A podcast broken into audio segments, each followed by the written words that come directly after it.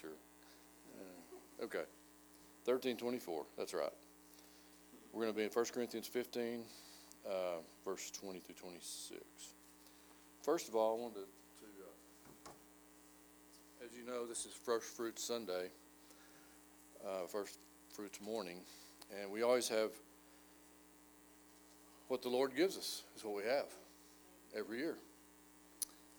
Some years it's like this, and some years it's like this. And so, um, no complaints on our end. We do what we can, and we trust the Lord for the rest.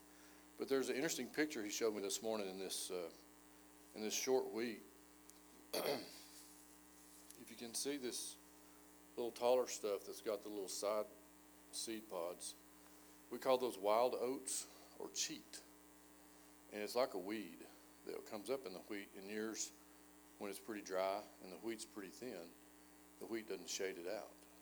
And so the picture I saw in that this morning as I was gathering this was, oh my word, what a picture that is of us.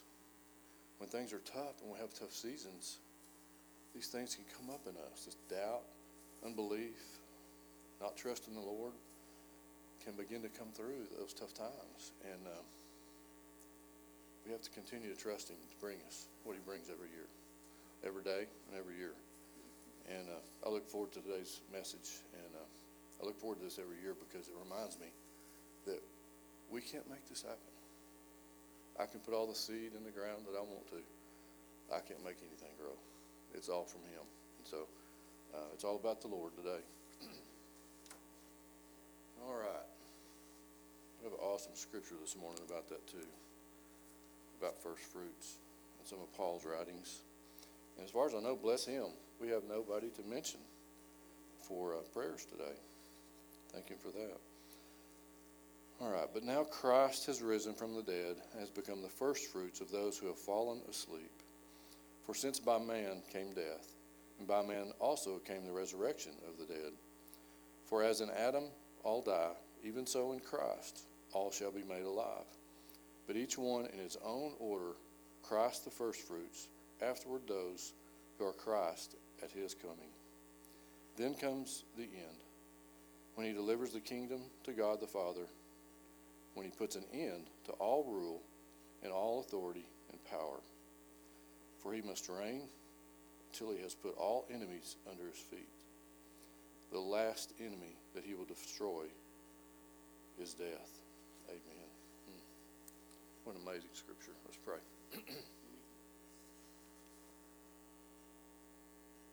Lord, we just bless you for the day.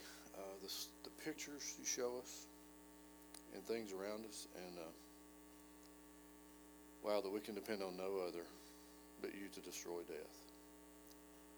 You're amazing, Lord. We, we just give you all glory and honor. And Lord, help us not complain for what some seasons look like in our life, but to just continue to trust in you with all we have, with all of our heart, with all of our soul, and with all of our strength, Lord, every day. Thank you for the pictures that we see in, uh, in first fruits. How, Lord Jesus, you did resurrect, never to die again. You remain there by the Father. Bless you for that. And we trust in that, and we look for the day when you will put death, the, the final enemy, down. Thank you, Jesus, for today. And I pray, God, your Spirit would be welcome to reign and rule in our hearts today. In your holy name we pray these things. Amen.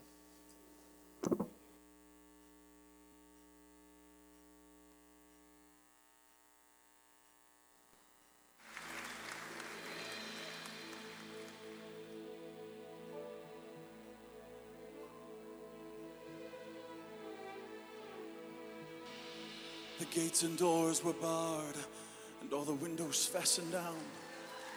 I spent the night in sleeplessness and rose at every sound, half in hopeless sorrow, half in fear the day would find the soldiers breaking through to drag us all away. Then, just before the sunrise, I heard something at the wall. The gate began to rattle, and a voice began to call. I hurried to the window, I looked down into the street, expecting swords and torches and the sound of soldiers' feet. But there was no one there but Mary, so I went down to let her in. And John stood there beside me as she told us where she'd been. She said, They've moved him in the night, and none of us knows where. Oh, the stone's been rolled away, and now his body isn't there. So we both ran to the garden. Then John ran on ahead, and we found the stone, an empty tomb, just the way that Mary said. But the winding sheet they'd wrapped him in was just an empty shell. And how or where they'd taken him was more than I could tell. Oh, something strange had happened there, just what I did not know. John believed a miracle, but I just turned to go. Circumstance and speculation couldn't lift me very high, because I'd seen them crucify him. And then I saw him die. Back inside the house again, the guilt and anguish came. Everything I promised him just added to my shame. When at last it came to choices, I denied I knew his name. So even if he was alive, it could never be the same. Then suddenly the air was filled with a strange and sweet perfume. Light that came from everywhere drove shadows from the room. Then Jesus stood before me with his arms held open wide. And I fell down on my knees and I just clung to him and cried. Oh, but then he raised me to my feet. And as I looked into his eyes, Love was shining out from him like sunlight from the Guilt and my confusion disappeared in sweet release.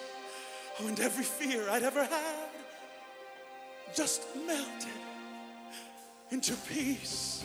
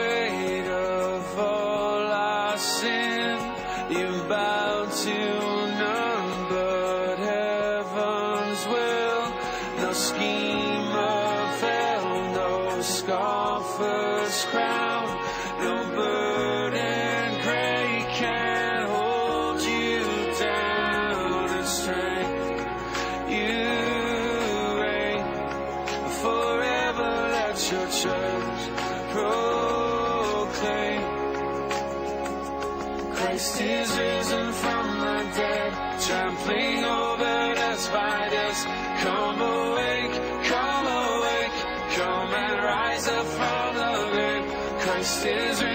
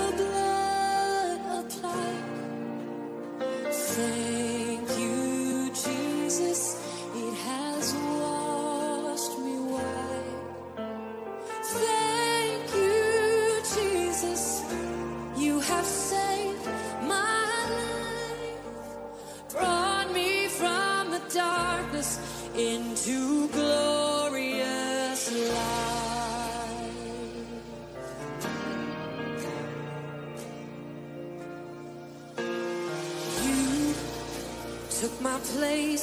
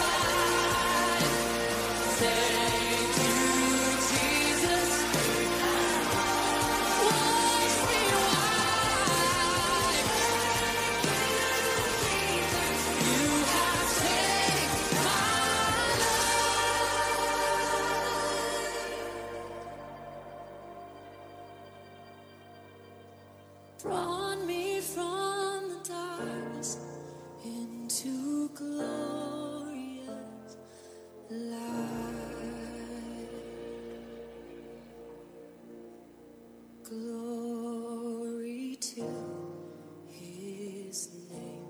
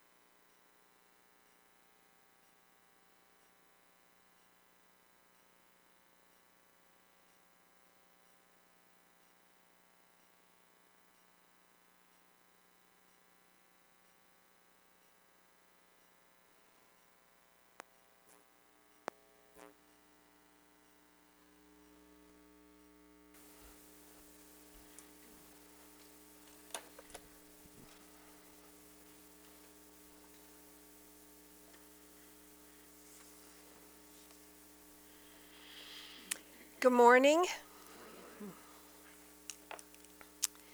What a great day it is, and a great day to come and worship, and a great day to understand God's truths and what He has to share with us today. Again, I love teaching on God's fruit. I'm sorry, God's feast, and seeing um, the understandings that He wants us to grab hold of. And and originally, as I was titling this message yesterday, I um, I it, entitled it "First Fruits: The True Resurrection Story." But this morning, when I got up and was studying with the Lord, He gave me a little deeper understanding of even that. He said, It's really, Deb, it's first fruits, God's resurrection story. And I thought, oh, that is so exactly how it is. It is the true story because it is His story. So today I want to uh, begin with his understanding out of Leviticus as he comes to help us understand first fruits. So if you'll turn with me to page 139 in the church's Bible, we'll be in Leviticus 23.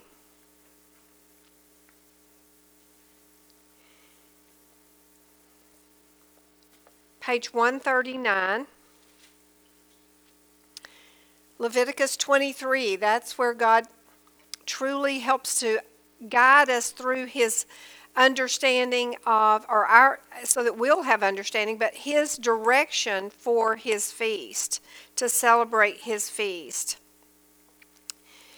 So, starting in verse 9, it says, And the Lord spoke to Moses, saying, Speak to the children of Israel and say to them, When you come into the land which I give to you and reap its harvest, then you shall bring a sheaf of the firstfruits of your harvest to the priest.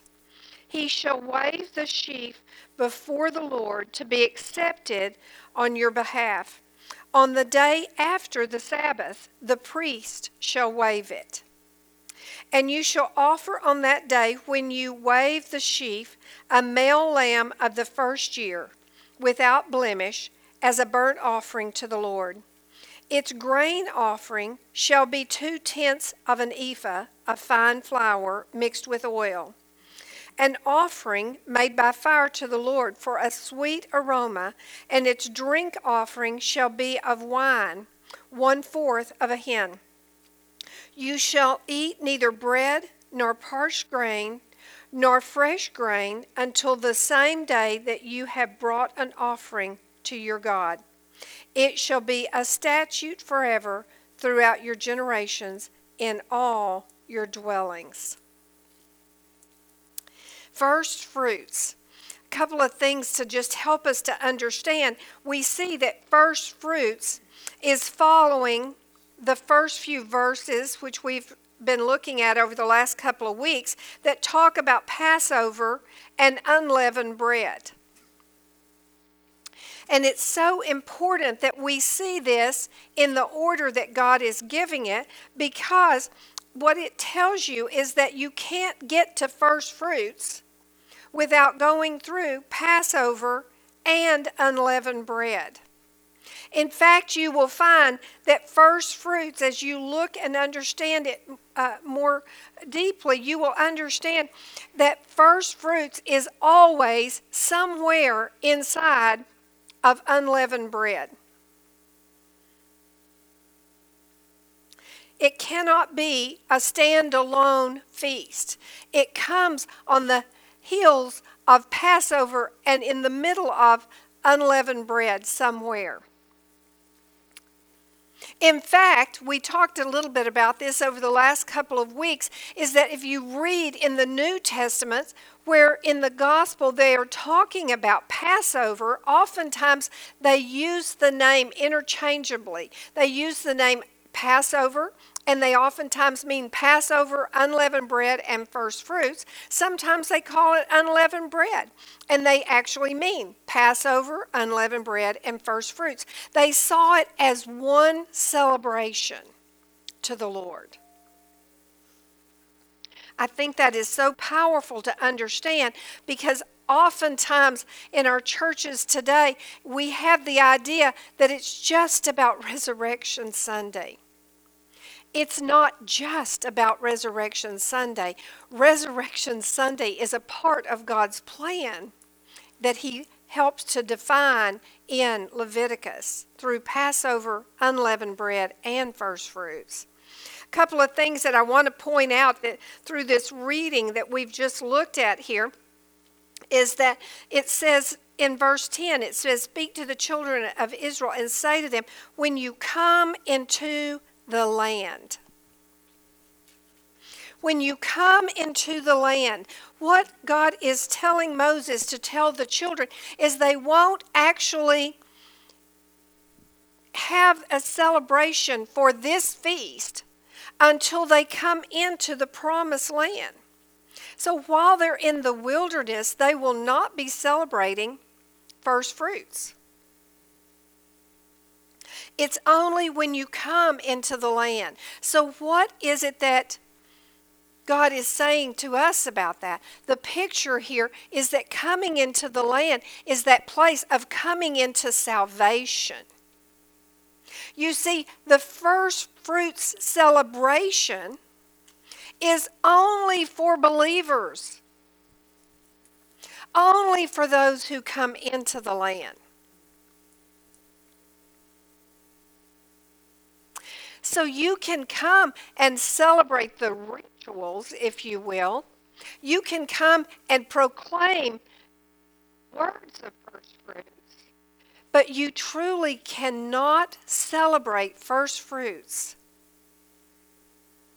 until you are a follower of Jesus and have come into the land. And then in verse 11, it says, He shall wave the sheaf before the Lord. So they went out into their fields and they would, as Bill was talking about, and I love that God would allow us to have someone in the in our church that has wheat that grows every year and uh, to help us to understand what's going on. So every year, as Bill was saying, he brings us so graciously these um, bunches, is what I'd call them, and um, bunches of wheat for us to wave to understand. So they would go out in the very first few days of first fruits, or on, not on the first few days, on the day, on the day of first fruits, they would go out into their harvest and they would find the fruit that was the very first ones to come up. And they would pluck this fruit, this harvest, this wheat. Uh, by the way, this is wheat, but they actually, this was a barley harvest in Leviticus. But Bill and I have talked about this. We don't have much barley in Texas. So uh, we have to look at wheat. But it looks similar, similar to wheat. But they were growing a barley uh, and harvesting at this time of the year. And they would go out, they would pick the first few bunches, and they would bring it to the priest on the day of first fruits. And the first thing the priest would do is he would go and he would wave it before the Lord, asking the Lord to accept this offering. And the understanding that they had through this place was that they would be trusting, as Bill was ta telling us earlier, in that the Lord would provide the rest of the harvest. He would bless the harvest. In fact, the first thing they did is so different than how we do sometimes. We receive things from God, we immediately put that into our own desires and our own needs and our own wants and and then we don't have to trust that God will provide what we don't have. But they actually came in a place, they would pluck these off. These are now worthless. They're not ready to be harvested, they're not ready to be cooked or, or used to make bread. They're actually only brought as an offering for the Lord. And so they have no physical value to the one that is plucking it off. But they are willing to give the very first thing that could be a harvest to the Lord, trusting that He will bless the rest of the, the rest of the crop if they would give the first amount. So that's what's kind of going on here is that they would come and they would wave this before the Lord as a thanksgiving offering. Rebecca was praying for us this morning and in this place of saying, Thank you, Lord. Thank you for our understanding. Thank you for this place that the things that you have done, that we can come to this place of first few, first fruits only because of what you have done for us. So, also, I want you to look at a couple of other things in this verse 11. I'm sorry, verse 12. It says, And he shall wave the sheaf before the Lord to be accepted on behalf on the day after the Sabbath. This is a real important place as well to understand. This day to do this is always the day after the Sabbath. Now, some people believe that this is actually talking about unleavened bread. It's not talking about a high Sabbath. It doesn't say a high Sabbath. It's not talking about a high Sabbath. It's talking about a Saturday Sabbath. So, first fruits is always on the day after the Sabbath, the Saturday, following Passover. So Passover happens, unleavened bread begins, and then this is the Sabbath happens, and then the day after that. So first fruits is always on the first day of the week, on Sunday. You know, I, you may know this, but the Jewish understanding, the pre, uh, the Hebrew understanding of numbering the days was to begin with, they would say the first day of the week, the second day of the week, the third day of the week. They didn't have Monday, Tuesday, Wednesday. Those are actually days that were given through um, Greek understanding and pagan understanding, actually, that they, we now call our days of the week. So they were not looking at this as a Sunday, but rather this would be the first day of the week after the Sabbath. So first fruits will always be on a Sunday which I think is a, an interesting place as we continue to see the things God's going to show us. Then in verse 12, it says, And you shall offer on that day when you wave the sheaf a male lamb of the first year without blemish as a burnt offering. So on first fruits, you still have to have a burnt offering, a lamb. We see the picture and the understanding of Passover. The lamb is given, and that place of uh, the lamb is given for your sins. That's what the burnt offering was. It was a peace offering that was uh, used as a offering to make peace between God and mankind. And of course, it's the picture of Jesus as our Passover lamb who makes peace between us and God. Then it says to bring a grain offering, and it talks about the fine flour mixed with oil. What is this? Unleavened bread. So we see that you have to have this Passover, this burnt offering, this lamb that comes and is the sacrifice for your sin. And then we come into having to have a grain offering to come into this place of worshiping first fruits. You have to come with a grain offering. That is the place of unleavened bread. That's where we are right now as we are participating in unleavened bread, which is a picture of, of Jesus' life without sin. But it's also a place that we are to eat of that. It- it- uh, We've talked about this in unleavened bread. It's not enough to just not eat the leaven for the days of, of seven days of unleavened bread, but you actually have to come and eat of Jesus, walking as he walks, doing what he calls us to do, being who he wants us to be, participating in the unleavened bread. Then it goes on and it says also to have a drink offering.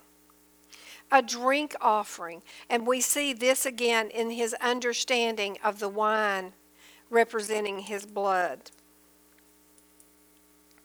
Verse 14 says, You shall neither eat bread, nor parched grain, nor fresh grain until the same day that you have brought an offering to your God. It shall be a statute forever throughout your generations. So, this is a statute forever throughout all of our generations. This is a place that God intends for all of us to keep. First fruits offerings.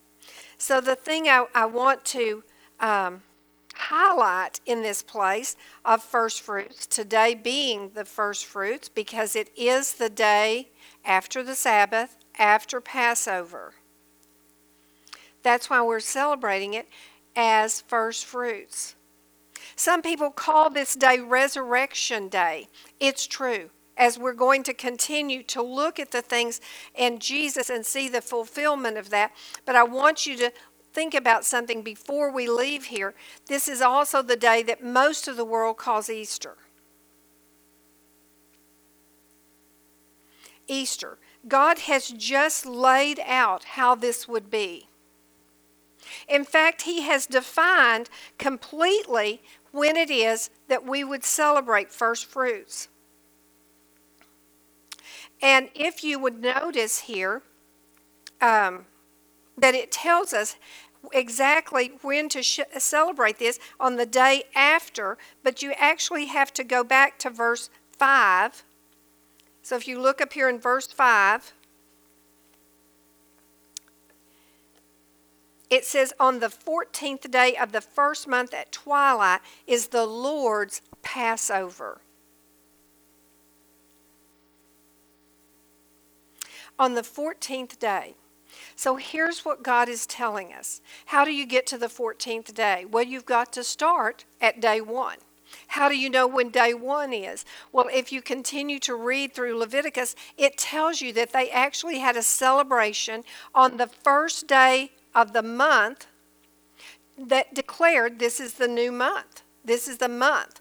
And so on the first day, you start with day one and you count 14 days, and that brings us to Passover, right? Then on the 15th day starts unleavened bread. But the thing about it is, then first fruits is the day after that Sabbath. So you go to the next Saturday, and then the day after is going to always be first fruits. That's God's calendar. That's how you determine first fruits. But if you look up on the internet and find out how to actually ce- uh, determine the day to celebrate Easter on, it would tell you that Easter is on the first Sunday following the full moon, following the spring equinox. The spring equinox is the big place to begin to figure out what day we would celebrate Easter on, that the world would celebrate Easter on. And so, as you can see in this, there's no place of Jesus, there's no place of God's Word. Rather, it starts with the spring equinox, which is a pagan holiday that honors gods and goddesses for new birth, for spring. So sometimes people come to me and say, Why is it that you're so against Easter? Because it's a pagan holiday. And people say, No, we are celebrating the resurrection of Jesus. And I want you to look and see, as we've talked this morning, this has no place of Jesus, of biblical truth, or of God's plan.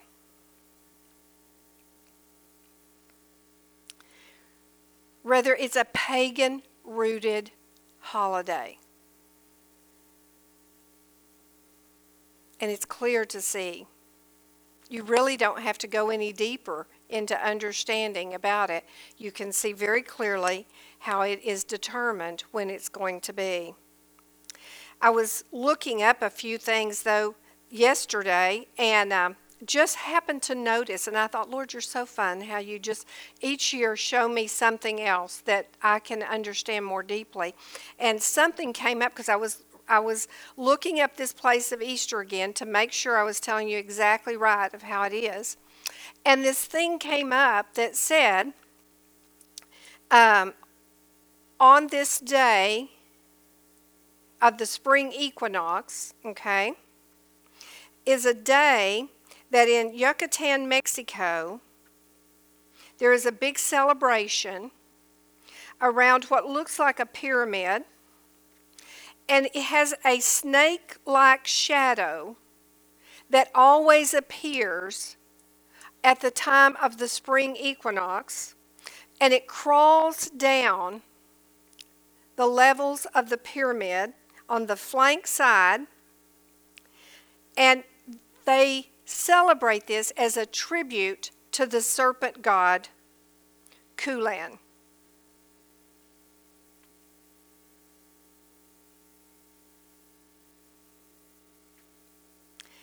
I just thought that is so interesting within itself.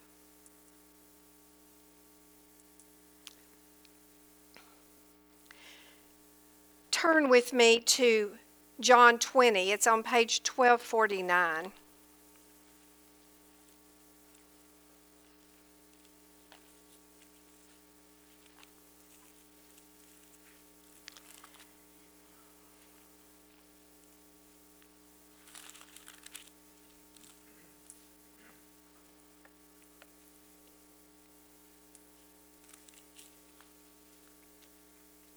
While you're turning there, I want to remind you of something that every year I think I come right here and talk about this place, but I think it has such great understanding that I want to remind you again. But many years ago, when God began to teach me about these places, one of the first things He said to me is He said, Deb, I call my shots. How many of you have heard me say that? I know you have.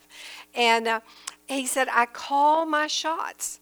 And that was an understanding I kind of had a little bit of a grasp on because I remembered that as a young child we used to play basketball and we would play horse or pig and you would get in a particular place and you would say I can make it from here. And then you would and I couldn't make it very many times from there but the people I played with oftentimes could.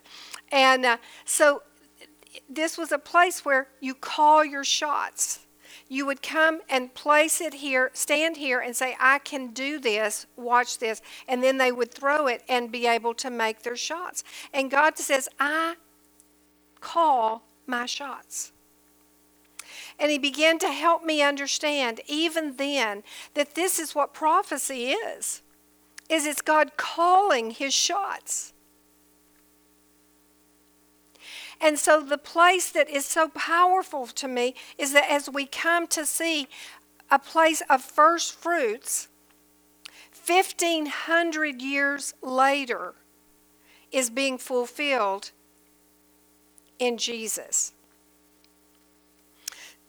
So, if you turn with me, as, as we said, to uh, John 20 on page 1249, verse 1.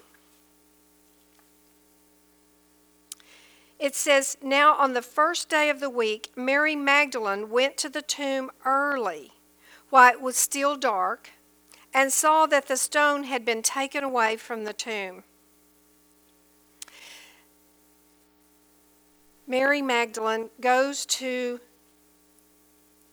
the tomb early and she sees that the tomb that the stone has been rolled away from the tomb. Many, many people use this place right here to determine some ways that they will worship Easter Sunday. It's on the first day of the week. It is. But here's the thing, and they also use this place where it says early to oftentimes talk about having a sunrise service. Anybody in here ever been to a sunrise service for Easter? Yeah, a few of you have. Oftentimes, this is a huge thing to have a sunrise celebration on Easter morning, and the thought is because of this scripture right here.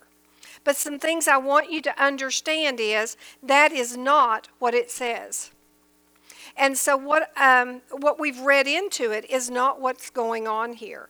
So I have a little handout, and I have a um, screen, a, a slide on the screen. I think that we're going to start out with, and the first thing that I want you to look at, we've got several pages coming out. But while those are being passed out, I want to share with you something that God began to show me many years ago. And I've shared with many people, but oftentimes people just excuse this situation. And that is, is, is Easter about truly about the Messiah? And I would tell you that Easter is not about the Messiah of the Bible. Why would I say that? Is because Jesus has to be in the tomb three days and three nights, according to the Bible. And we're going to look at that and we're going to see. But our story with Easter is that Jesus died on Friday, Good Friday. How many of you have heard it called Good Friday? I'm telling you, everybody, everybody talks about Good Friday. And then he was raised Sunday morning. But there's no way that that will work and fulfill God's prophecy of being in the grave three days and three nights. So if he died on, on Friday, as Good Friday so represents, then Jesus is in the grave Friday night, Saturday, Saturday night, so that's two nights, one day, and raised Sat- Sunday morning.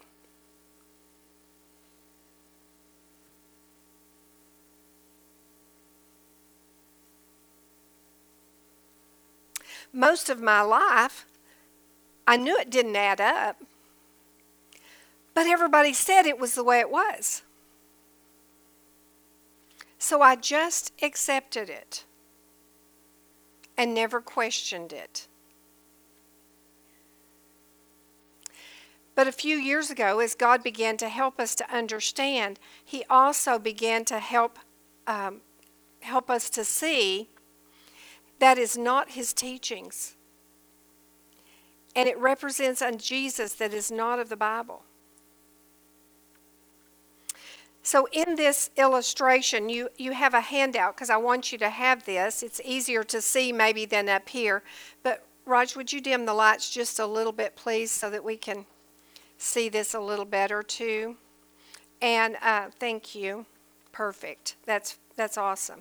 So this is a, a chart that kind of helps us to understand when Jesus did die.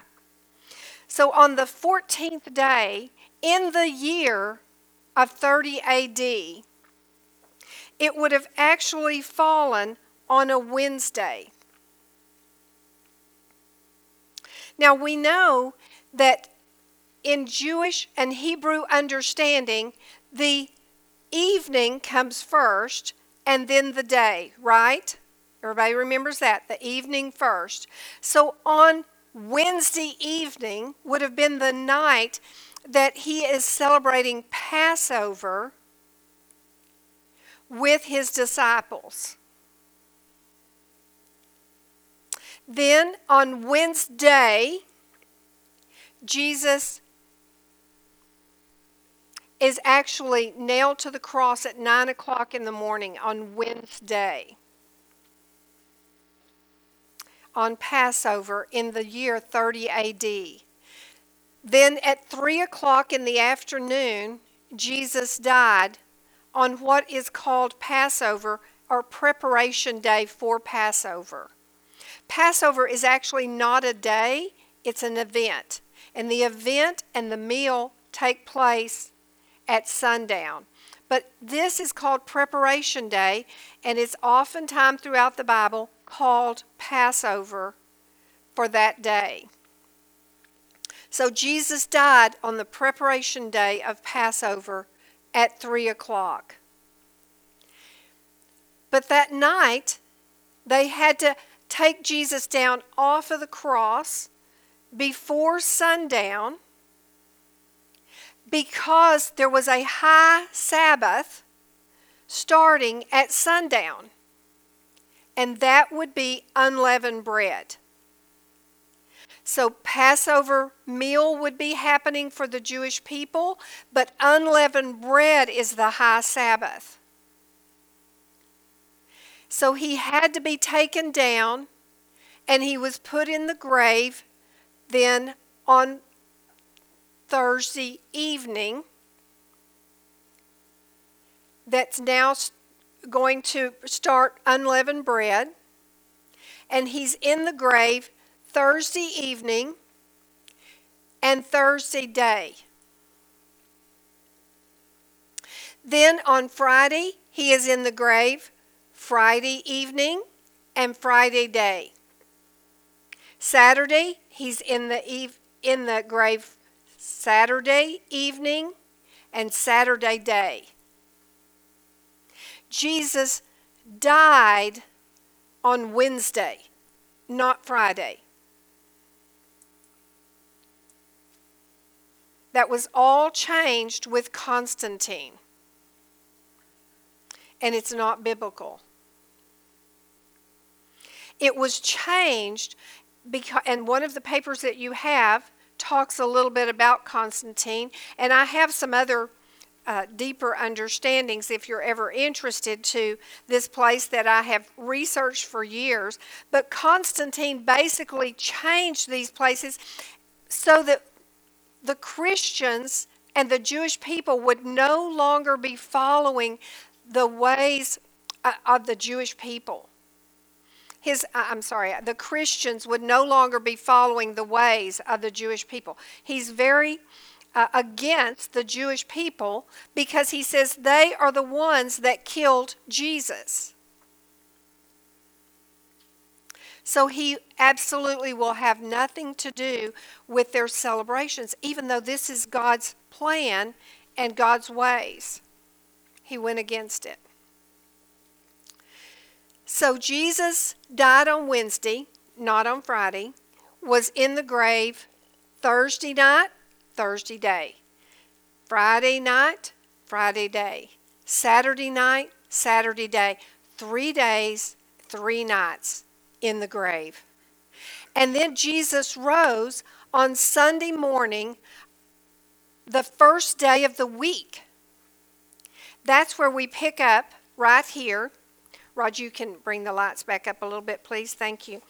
In John 20, verse 1, and it says, On the first day of the week, Mary Magdalene went to the tomb early while it was still dark and saw that the stone had been taken away from the tomb. Mary went early. So oftentimes this is where people get this sunrise service thing.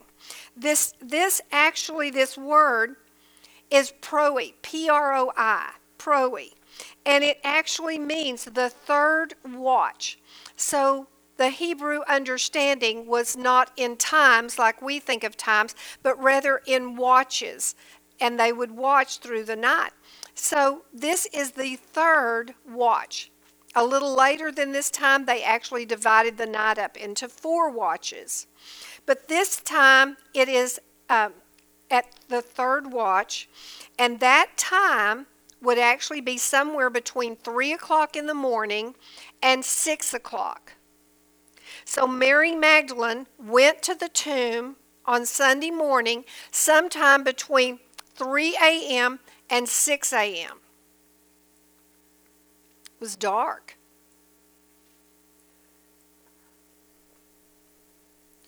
But Jesus was gone.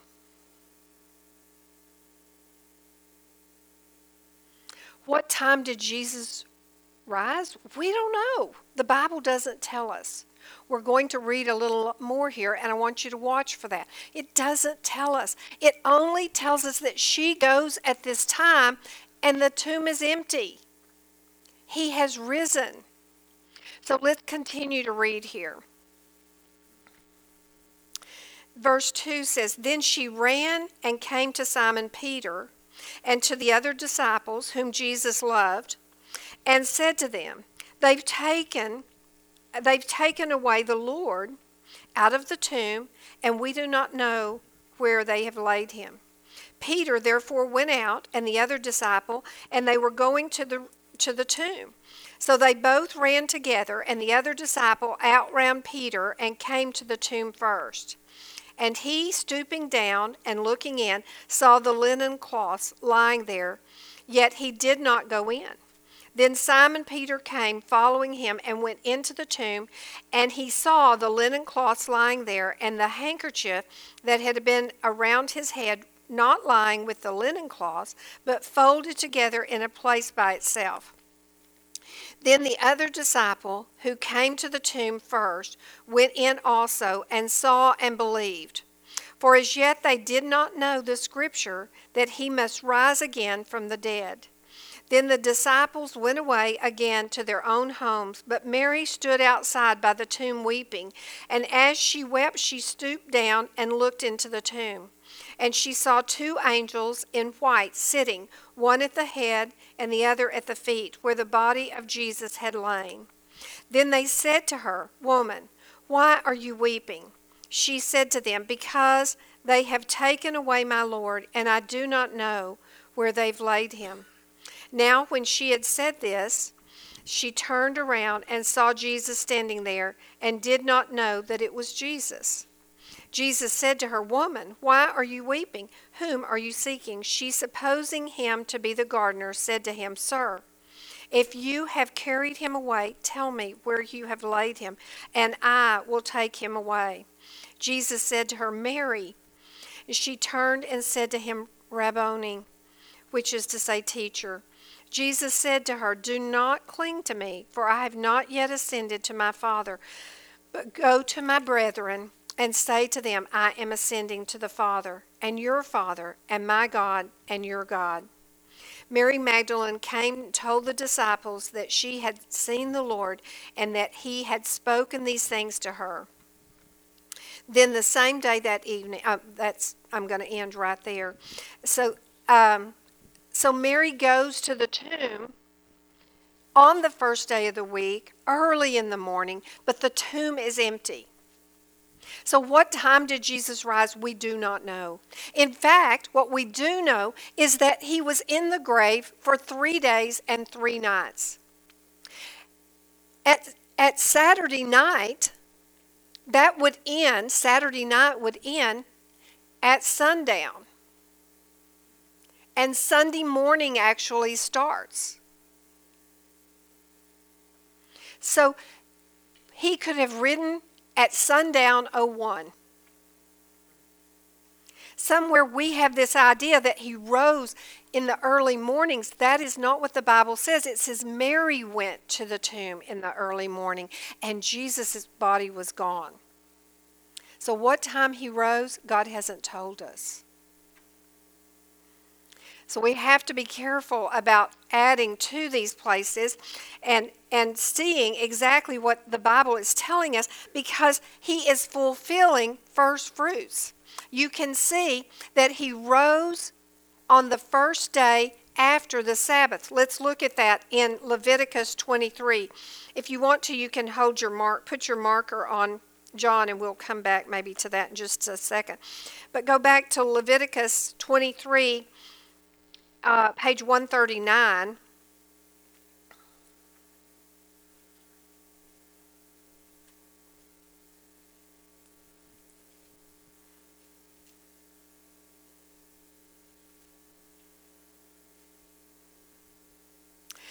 In verse 11, it says, And he shall wave the sheaf before the Lord to be accepted on behalf on your behalf on the day after the Sabbath, the priest shall wave it. On the day after.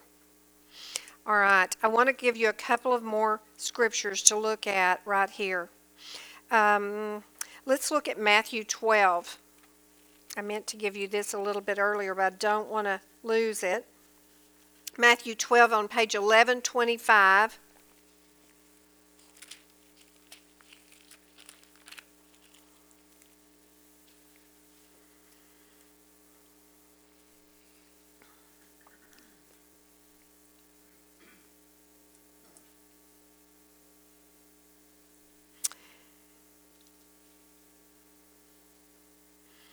Starting in verse 38. It says, uh, Then some of the scribes and Pharisees answered, saying, Teacher, we want to see a sign from you. But he answered and said to them, An evil and adulterous generation seeks after a sign, and no sign will be given to it except the sign of the prophet Jonah. For as Jonah was three days and three nights in the belly of the great fish, so will the Son of Man be three days and three nights in the heart of the earth.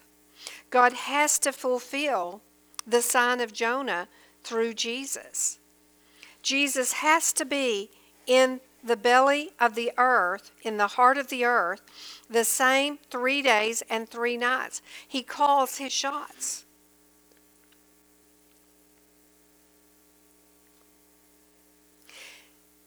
Not only is he fulfilling the sign of Jonah, but he's fulfilling first fruits.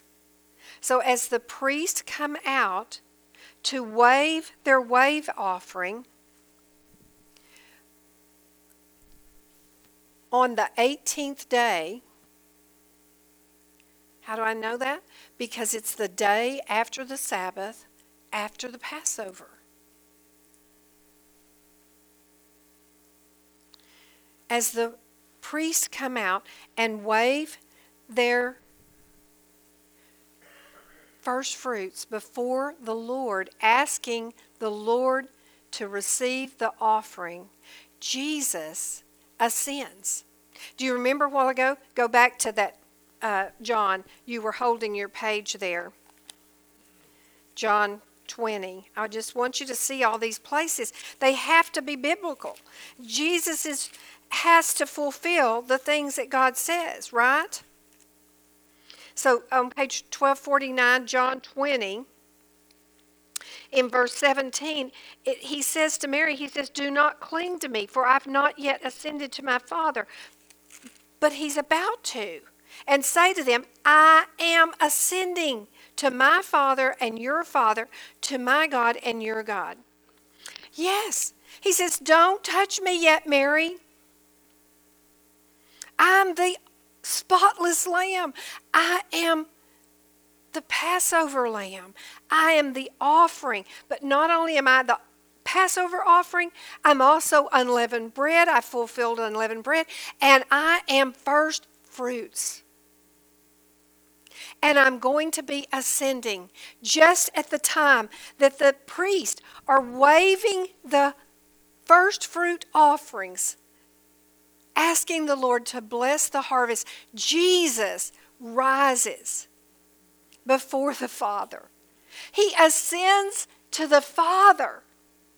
And he says, Father, accept my sacrifice, my offering, and bless the harvest that is to come.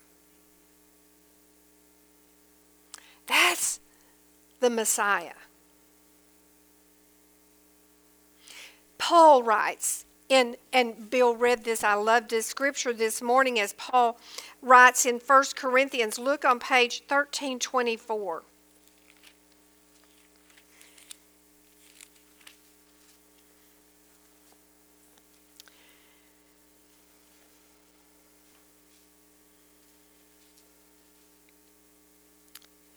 Bill read this. Let's start in verse 20. It says, But now Christ is risen from the dead and has become the first fruits of those who have fallen asleep. For since by man came death, by man also came the resurrection of the dead. For as in Adam all died, even so in Christ all shall be made alive but each one in his own order. Christ, the first fruits, he's rising first. Afterward, those who are in Christ at his coming. And then he goes on to say, and then those who remain will meet him in the air. Remember? God, Christ is the first fruits. He had to rise first to fulfill God's feast. God's feast tell the whole story of the gospel. Jesus died on Passover. He was buried on unleavened bread. Remember when unleavened bread started? He was buried. And he was raised on first fruits. God calls his shots.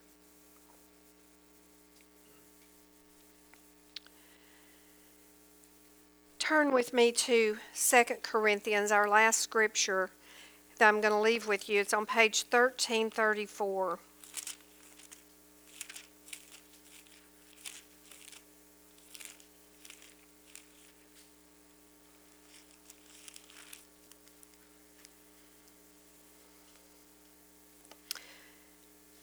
Second Corinthians 11.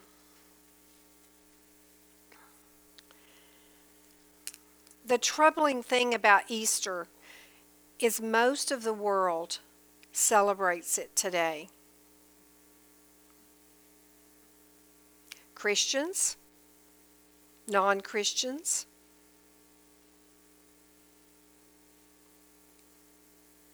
the Christian world celebrates Jesus without celebrating Passover or unleavened bread. That's unbiblical.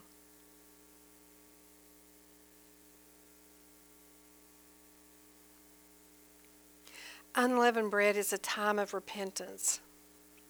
Passover is a time of repentance, of seeing our sin, of recognizing we need a Savior because of the darkness that we're in.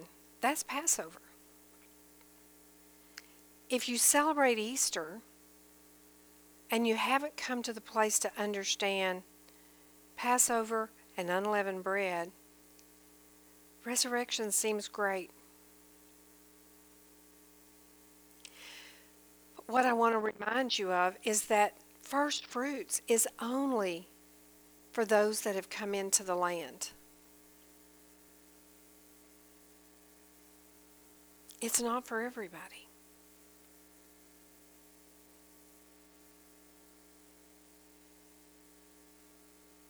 You have to come into the land. What troubles me most about Easter is that it deceives many people. It teaches a Jesus that's not of the Bible.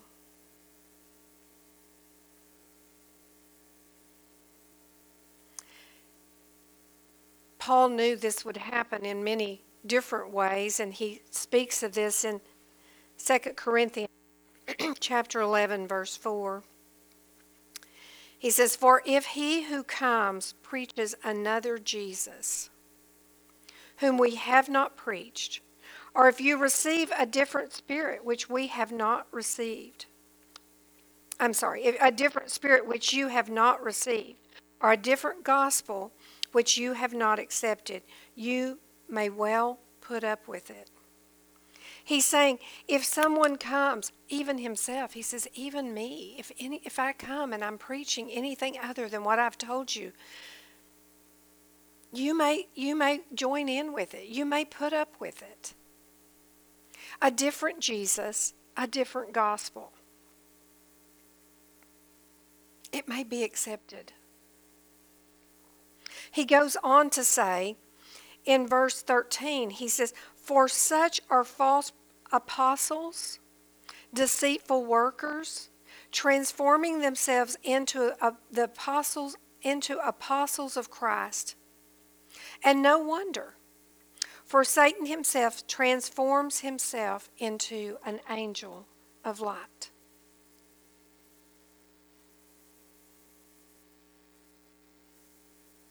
Those are strong words that Paul writes. They're not my words, they're Paul's words. But he is saying that you have to be very careful, church, to watch for truth, to guard truth, to see that everything that is taught is in alignment with the Bible. because how can you trust in the words that we teach if they don't align with God's prophecies and the fulfillment of His words? How can you trust in anything else? You see, I think what Paul is saying is it's Satan's plan. He transforms himself into an angel of light, and it looks so good. So I pray today that as the world celebrates this day of Easter, a pagan holiday, and tries to wrap it in God's Word, that you would stand against such.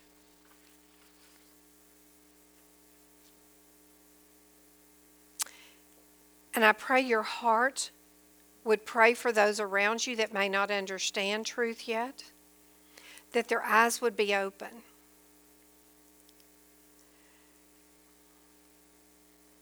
Our church does not want to condemn those who are practicing what they do not understand.